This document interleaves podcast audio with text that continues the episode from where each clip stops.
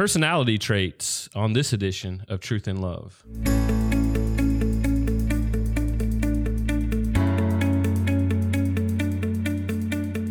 I'm Dale Johnson, and you're listening to Truth in Love, a podcast of the Association of Certified Biblical Counselors, where we seek to provide biblical solutions for the problems that people face. Today on the podcast, I am delighted to invite one of my colleagues, uh, uh, another professor good friend of mine, Jeremy Pierre, to the podcast. He's an associate professor of biblical counseling at the Southern Baptist Theological Seminary in Louisville, Kentucky. You know, he's written a very helpful book for us called The Dynamic Heart in Daily Life. If you haven't read that, I would encourage you to read that. He helps us to shape out ways to think about us as human beings and different aspects of our being and seeing ourselves as a collective whole. And I think you'd find it as a helpful resource. Jeremy, we're so grateful that you're here to, to talk to us today about this new and exciting topic of personality traits. I'm grateful to be here. As we begin, there seems to be a lot of confusion. I think one of the best things for us to do is just let's begin with what does the Bible have to say about personality? Well, like so many things that are actually very important to our daily experience, the Bible doesn't lay out a system for us to understand it. So if you try to look up in a concordance personality and then trace it back in the Bible, you're going to be disappointed. But you shouldn't be disappointed with the Bible because that's not the point of it.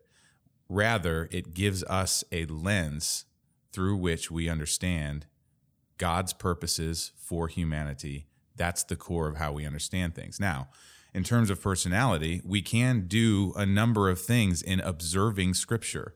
So we observe in narrative form, for instance, that characters, that the people are described in very different ways. They respond in different ways to similar situations.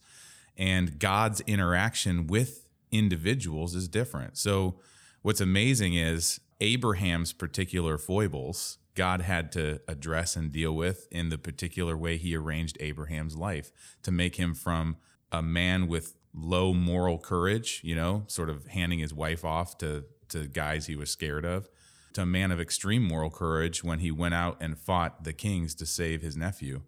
And the interactions with him were different than like with Jacob, his grandson. Uh, Jacob was a was a crafty deceiver, and God had to God had to draw that out of him by getting by allowing him to be deceived and allowing him to understand from Laban what it feels like and making him into a man of integrity. So we see in narrative description that there are different styles with which these guys relate to the world. Um, so that's one. And then I think the other way we see the Bible acknowledging the reality of different personalities is uh, the direct address. So when Paul wrote to Timothy or to Titus, when he wrote to different churches, when Jesus addressed the different churches in Revelation, when there's direct address given to different people, there's different things that are emphasized. There's different things about that person that are acknowledged in terms of the care that's that's received to them. So both in narrative form and in direct address, I think the Bible does acknowledge just the common sense reality that we all acknowledge that people relate to the world in different ways. That's so true. I mean, as I think about people and the way that we respond to life, uh, you know, sometimes as we consider what the Bible says about these things, in our modern day, we use this idea of personality and sometimes we hide behind it as an excuse. Sometimes someone might say something like this Well, you know, I'm just extroverted. I'm a boisterous personality, and what they find themselves doing is is talking too much. You have someone else who is would say, "Well, I'm I'm just introverted, and you know, I don't get along with people very well." They find themselves isolated, and it, they find themselves in a situation where they're excusing their sin in relationship to other people, and and sometimes we think about personality, you know, in that way. So help us to think through is personality something that's determinative or how does it influence the beings that we are? Yeah, very good. So the examples you just gave, extrovert versus introvert, that's just one binary measurement of a characteristic that one particularly popular personality test, the Myers Briggs, measures. And it measures four of those binaries. And other tests measure other personality traits. So, what we need to keep in mind when we're using tests like that is that they can help us understand the style with which we tend to relate to the world. That style is an established part of how we interact that awareness of can be helpful. But the problem is, it's not being viewed from a theological lens of what are God's purposes for human response. And God's purposes for human response is that we reflect the values, the beliefs of God Himself. The, and so, for instance, an extrovert can, you know, which if we even sort of accept that binary, mm-hmm. is can use that bright personality, that engaging personality for either God's glory or for his own. He can use it in righteous ways or in unrighteous ways. And an introvert, what we traditionally call an introvert, so someone who is more perhaps to himself, more reflective, more thoughtful before he speaks, that can be used to God's glory or it can be used for selfish means. So, in any personality trait, nothing excuses sin in the sense of we don't we don't get a pass because of our tendency rather we have to think of how do we sh- how do we steward that tendency to the glory of god earlier you mentioned a, a couple of these tests that that attempt to measure personality traits. One of those would be the Myers Briggs. If you can correct me if I'm wrong, if I remember correctly, this was a, a test that began around the turn of the 20th century, and it's been around for quite some time, and it's become very popular. Another one of those uh, personality tests is certainly gaining popularity in the modern day is the Enneagram. And as we think through those personality tests, are they useful at all? Hmm. Yeah. So what's so interesting about a Myers Briggs versus an Enneagram is they're actually they're measuring different things. Uh, tests like the Myers Briggs are trying to look for traits. The Enneagram is a slightly different thing because it's trying to measure core values. And so what's interesting to me is you you can see both the uh, limited scope of the tests when you see that they're measuring different things and also the reality that we're complex beings. And when we even talk about personality we don't always mean the same thing. And we're not conceiving of it the same way. This is a construct we're trying to do our best to understand. And so the enneagram is you know as i said mentioning or measuring sort of core values so i've taken the enneagram just as part of my research for all this stuff. I'm a helper. I'm a i'm a type 2 which describes really a lot of what drives me and motivates me in terms of wanting to care for people and relate to them well and then all the pitfalls that can come from that. So but but the problem with that test and any other test is they are measuring you along maybe one maybe two axes of the complexity of who you are so two angles two perspectives where there might be dozens and dozens of perspectives of who we actually are and why we function the way we do. So I think as long as people know what it can do and what it cannot do in telling you about yourself, mm-hmm. they can be helpful to simply gain self awareness. Where I see a lot of danger is people who take the latest test and they now think, I now know who I am. Mm-hmm and then they interact with everyone out of that knowledge and if if someone doesn't square with them or or someone interacts with them in a way that pushes the wrong buttons according to whatever test they've taken mm-hmm. they they they get as uh, uh, a reason to withdraw from that person mm-hmm. Or they use it a reason to not lean in or they use it a reason to not take up certain tasks that clearly need to be done in their context but they're not for that mm-hmm. well I think that's thinking very individualistically mm-hmm. rather than collectively. And I think the Bible pushes us to think about both, right? We are precious as individuals in God's eyes, and yet we are made for community, and thus our own direction, tasks we take on, and and the things we interact with aren't determined by just what we sense we're good at or bad at. Like, what does the community need? And we need to pull, always be pushing outwardly.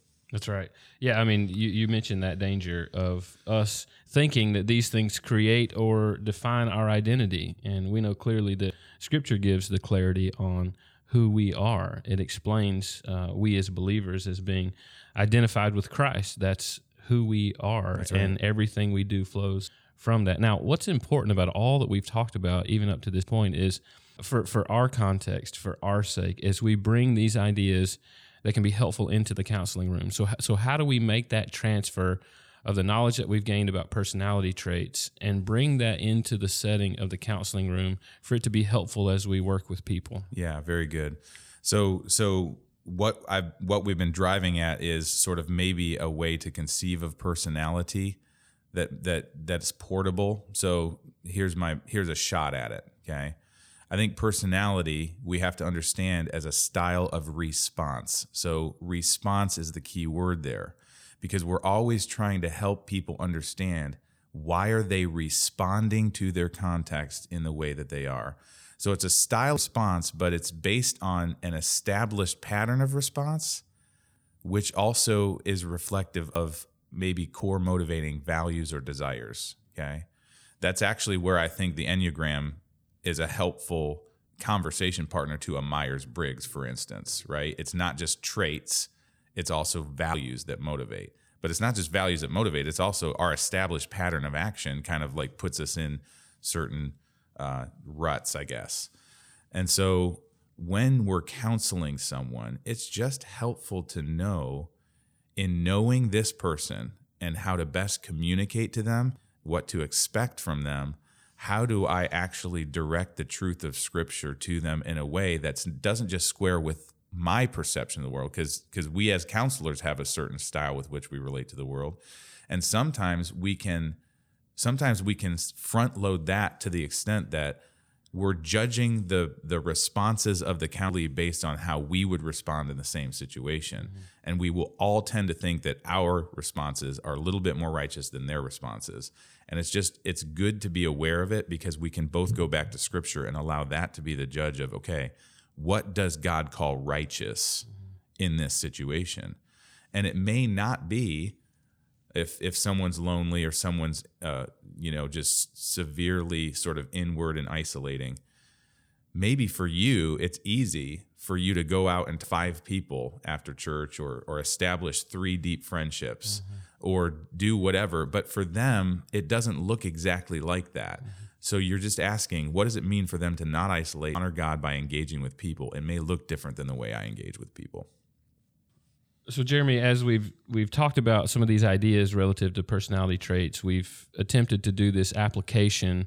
uh, the way we think through applying these ideas in the counseling room. Uh, as we sum all that up, just give us a, a couple of takeaways from your study of personality traits. Well, I think one that might resound powerfully with folks, I hope, is that Christian growth is not about changing your personality, but about maturing your personality to better reflect the character of God. We all have this tendency to look for different Christian leaders, men and women who exemplify values and traits that we want. And then we look at our own style with which we relate to the world or our own tendencies, and we, tr- we try to map ourselves after them in all of the specifics. And so, you know, we want to have the dynamic personality of this guy or the incredible reflectiveness of this woman and we think that that's what godliness is that's that's a that's a display of godliness that honors him in the uniqueness of who those people are mm-hmm. but but our job as Christians is by faith in Jesus Christ in pursuit of his word to mature in the persons that he has made us to be our unique styles with which we relate to the world we just waste a lot of time, I think, longing to be something other than we are when Christ wants to do the miracle of displaying his character in who you are. You're listening to Truth in Love, a podcast of ACBC. Now, today on the podcast, we've been discussing this issue of personality traits, and you always, in, in different periods of time, have different issues that rise to the surface.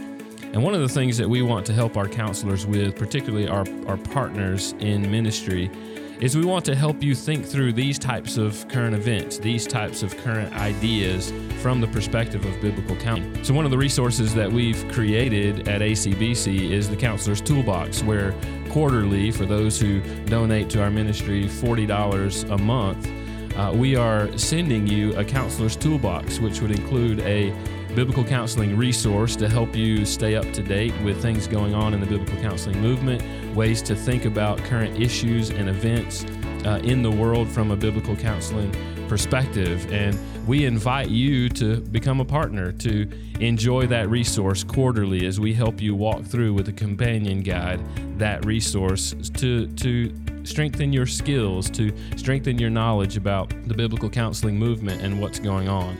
If you'd like to find out about the Counselor's Toolbox and other resources available at ACBC, you can visit us at our website, biblicalcounseling.com.